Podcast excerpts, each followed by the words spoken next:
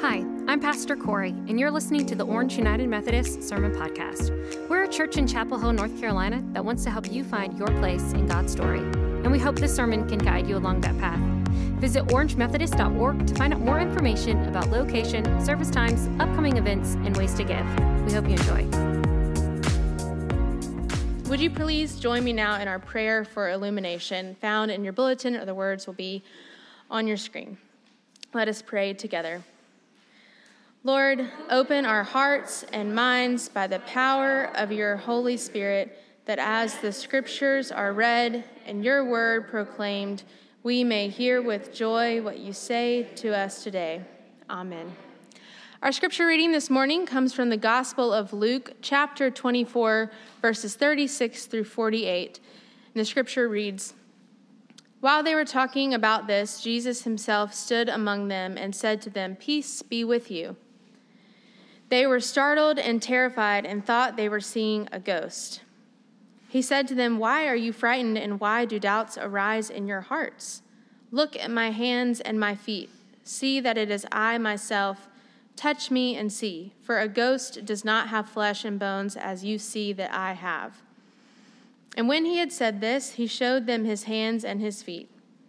While in their joy they were, they were disbelieving and still wondering, he said to them, Have you anything here to eat? They gave him a piece of broiled fish, and he took it and ate it in their presence. Then he said to them, These are my words that I spoke to you while I was still with you, that everything written about me in the law of Moses, the prophets, and the Psalms must be fulfilled. Then he opened their minds to understand the scriptures, and he said to them, Thus it is written that the Messiah is to suffer and to rise from the dead on the third day and that repentance and forgiveness of sins is to be proclaimed in his name to all nations, beginning from Jerusalem. You are witnesses of these things. This is the word of God for us, the people of God. Thanks be to God. Let us pray together. Gracious and holy God, may the words of my mouth and the meditations of all of our hearts be pleasing in your sight, God, our rock and our Redeemer. Amen. Well, church, Christ is risen. Christ is risen Happy Easter. Happy Easter. Thank you. You can respond. After all, it is still Easter. We might have seen the empty tomb and stuffed ourselves full of peeps and breakfast casseroles and hunted Easter eggs a couple of weeks back on Easter Sunday but the Easter season actually lasts about seven weeks in the liturgical calendar. So, yes, we are not even halfway done with Easter. In other words, Jesus is on the loose, and we can't help but bump into him. And we see that today in the passage read for us from Luke. These verses are part of the resurrection account of the walk or the road to Emmaus that you might be familiar with. Earlier in this chapter in Luke, the gospel writer describes the burial and resurrection of Jesus. And on the same day, Luke says, two of Jesus' followers, Cleophas and an unnamed disciple, are headed towards a village called Emmaus that was about seven miles away from Jerusalem. Now, it's not clear why they were leaving Jerusalem on Easter Sunday of all days, but there they go and there Jesus is to meet them. These disciples don't recognize Jesus immediately. As they are recounting and discussing the events of the day and of the past couple of days, Jesus interrupts them to join the conversation, but seemingly with no knowledge of what has been happening in Jerusalem that day. And I imagine that these two disciples give themselves a side eye of like, Hello, who are you and how are you leaving Jerusalem and you have no idea what has happened here today and in the past days? Now, obviously, we know that this is Jesus, and we know Jesus isn't just playing stupid. So, as they continue walking, Jesus begins to teach these disciples, these followers, directly from the scriptures, or what we know as the Old Testament. And the disciples still don't get it. They still don't recognize who is in their presence, who this person is that is walking with them to Emmaus. And it isn't until they reach Emmaus that they finally, finally realize. It isn't until they sit down to eat dinner with Jesus, this unknown, weary traveler, who was actually just going to keep on walking until they invited him in to eat, that they sat down and Jesus blessed and broke bread in their presence, and finally their eyes were opened to who was with them, who was in their midst. It was in communion and fellowship that Jesus' presence was made known to these disciples. Now, I imagine the disciples probably feel a little silly that it took them this long to recognize that it was Jesus who was eating with them. I know I would, and I'm sure you all would too, but nonetheless, now they know, and now they are eager to spread the news. Surprise, surprise, Jesus showed up just like he said he would. So they have to go and tell the disciples. And that's where we find ourselves today. In the scripture that was just read, Jesus has shown up to Cleophas and his road trip partner on the road to Emmaus, and now he's showing up to the whole bunch of disciples. So the disciples show up and they're telling, they're so excited about meeting Jesus on the road, and Cleophas and his friend are telling about what happened, and Jesus shows up again. Peace be with you, he greets them. And you would imagine that the proper response might be something along the lines of, and also with you, Jesus. But no, of course, in classic disciple fashion, there they stand, mouths gaping, eyes in awe. They can't believe that it's Jesus.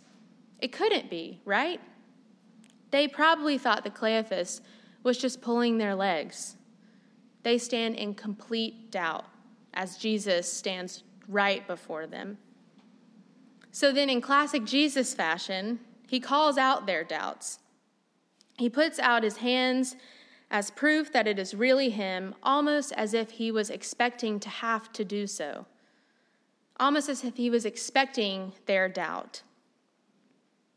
Touch me, for a ghost does not have flesh and bone as you see that I have, Jesus says. And even that doesn't do the trick. Jesus is literally standing face to face with these friends of his who have been with him in his ministry day in and day out for three years, and some of whom even know how those holes were placed in his hands. They witnessed it. And still, they don't understand who is standing before them. A ghost? Like, really? So, as we have seen Jesus do many times in his ministry, and as he will continue to do in his resurrection appearances, Jesus is hungry. He wants to eat something. So he asks, Have you anything to eat? And the disciples give him fish. And it seems like, again, this is the moment that the disciples finally recognize who Jesus is. Not because he's alive, like he said he would be, and not because of the holes in his hands that he just put out for them to see. No, the disciples recognize him in a meal. They recognize him in fellowship once again. It is in this kind of community and communion with his followers and his friends that the risen Christ shows up. And Jesus shows up in this fellowship with his disciples to prepare them for the call that he is reminding them of. And I definitely didn't flip my page, so we're going to go back. so Jesus shows up in this communion and fellowship with his disciples and the same is true for us today. It's when these disciples are gathered in Christ's presence and when we as the church are gathered together, or those of us on the live stream are gathered with our families and friends at home, that is when we see and understand Jesus' presence most fully and most clearly. So Jesus is finishing his fish, and I imagine he's thinking to himself, all right, I've got their attention now. I can't waste any more time. After all, Luke says that the disciples are still in disbelief despite their joy that Jesus has shown up. And so Jesus wants to get one last word in before he leaves or before this disbelief completely takes over the disciples' minds. And so Jesus teaches them yet again.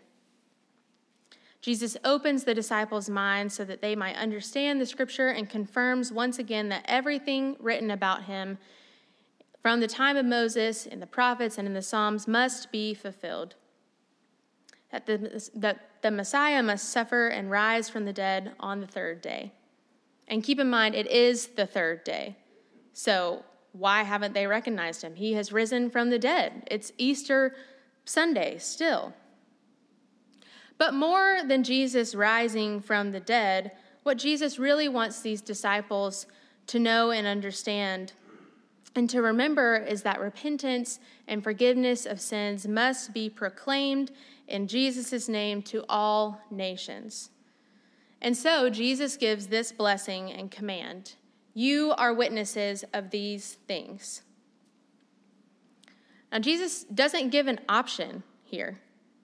He doesn't ask them to be witnesses, nor does he encourage them to do so just because he's the one asking. This is not some cliche advice from a friend who is trying to sheepishly affirm the disciples of who they are or who they should be. No, Jesus tells them who they are and who they will be. You are mine, you are my Father's, you are witnesses. Go and live that call in my name. And so Jesus shows up to be in fellowship with his disciples to prepare them for this call, to remind them of the call that they took on when they dropped their fishing nets years ago and joined as Jesus' followers. Jesus says to them, I am here, I am present among you, and I always will be, but it is your turn now to do my work. You are my witnesses. There's only one right answer here. I'm not testing you, I'm not tricking you. Jesus couldn't be more clear to the disciples. Now that he is risen and will soon ascend to heaven, the disciples must carry on Christ's love and forgiveness by witnessing. Now, church, this is not just a story that we talk about and tell on this third Sunday of Easter just because it's in the lectionary which is where I found it to preach on this morning. No, this story meant something for the disciples 2,000 years ago, and it means something for us today. As believers and followers of Christ, we are witnesses. Jesus says this to the disciples, and he says this to us, to us still.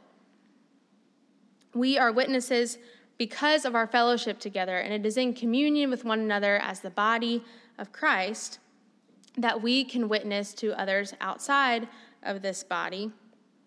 This is how we share the good news that Christ calls us to the good news of his love and his grace for the world. Church, you may be wondering about this witnessing thing. You may question if you are up for the job of being a witness, and if you are, how you might do that job well.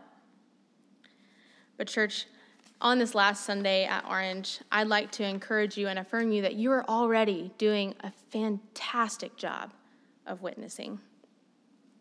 A little over a year ago, I was coming to worship at Orange, had been coming for a few weeks, and was beginning to have conversations with the staff about what it might look like for me to get more plugged in to this church body.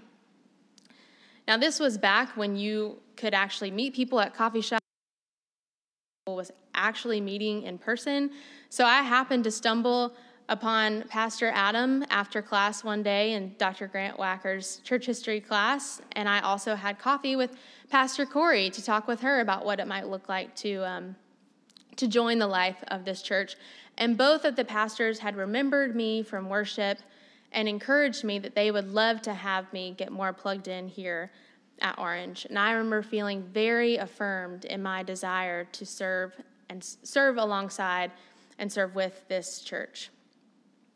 But little did I know, shortly after those conversations, weeks, months, maybe, I got sent back home to Birmingham, Alabama to ride out COVID 19 with my family and later my cancer diagnosis. And a lot of my memory from that time is pretty blurry, but I do remember Pastor Corey reaching out to me and letting me know that my name was going to be added to the prayer list here at Orange that would be sent out in the weekly emails and prayed over in this very sanctuary every week at worship. And you have no idea how much those prayers meant to me. So, church, you are witnesses this morning and before. You witnessed to me by praying over me before you even knew who I was. And that brought me immense comfort in a very difficult time. And then, next thing I know, I'm standing here at the pulpit reading the names on the prayer list and feeling a little bit weird that my name was still on there and that I was having to read it out loud.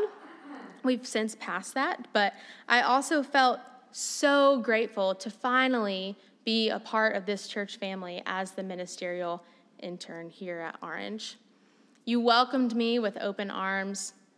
You watched on the live stream for most of the year as I stumbled through announcements and scripture readings and calls to worship. And some of you, I believe in this room, even showed up outside of Sunday worship on Zoom nonetheless and struggled through Bible studies with me throughout the, the year that I'm so grateful I got to be a part of. So, church, you are witnesses to me and to the world. And just like Jesus commissions the disciples to proclaim repentance and forgiveness of sins through witnessing, this congregation has commissioned me to go out into the world to proclaim God's love and the good news of Jesus Christ wherever this ministry journey takes me. And for that and for you, I am thankful. So, would you bow your heads and pray with me? Gracious and loving God, I give you thanks once again for this day and for this congregation. Lord, thank you for the family here at Orange who so faithfully proclaims your name to each other and to the world around them. God, I give you thanks for the leadership here that has welcomed me in and allowed me to be a part of such a wonderful congregation, God. And may you give us now the strength and the courage to continue to proclaim your love and your grace to the world by witnessing. It's in Christ's name that I pray. Amen. Thanks for listening to this week's sermon. Please join us again next week. In the meantime, you can find us online at orangemethodist.org.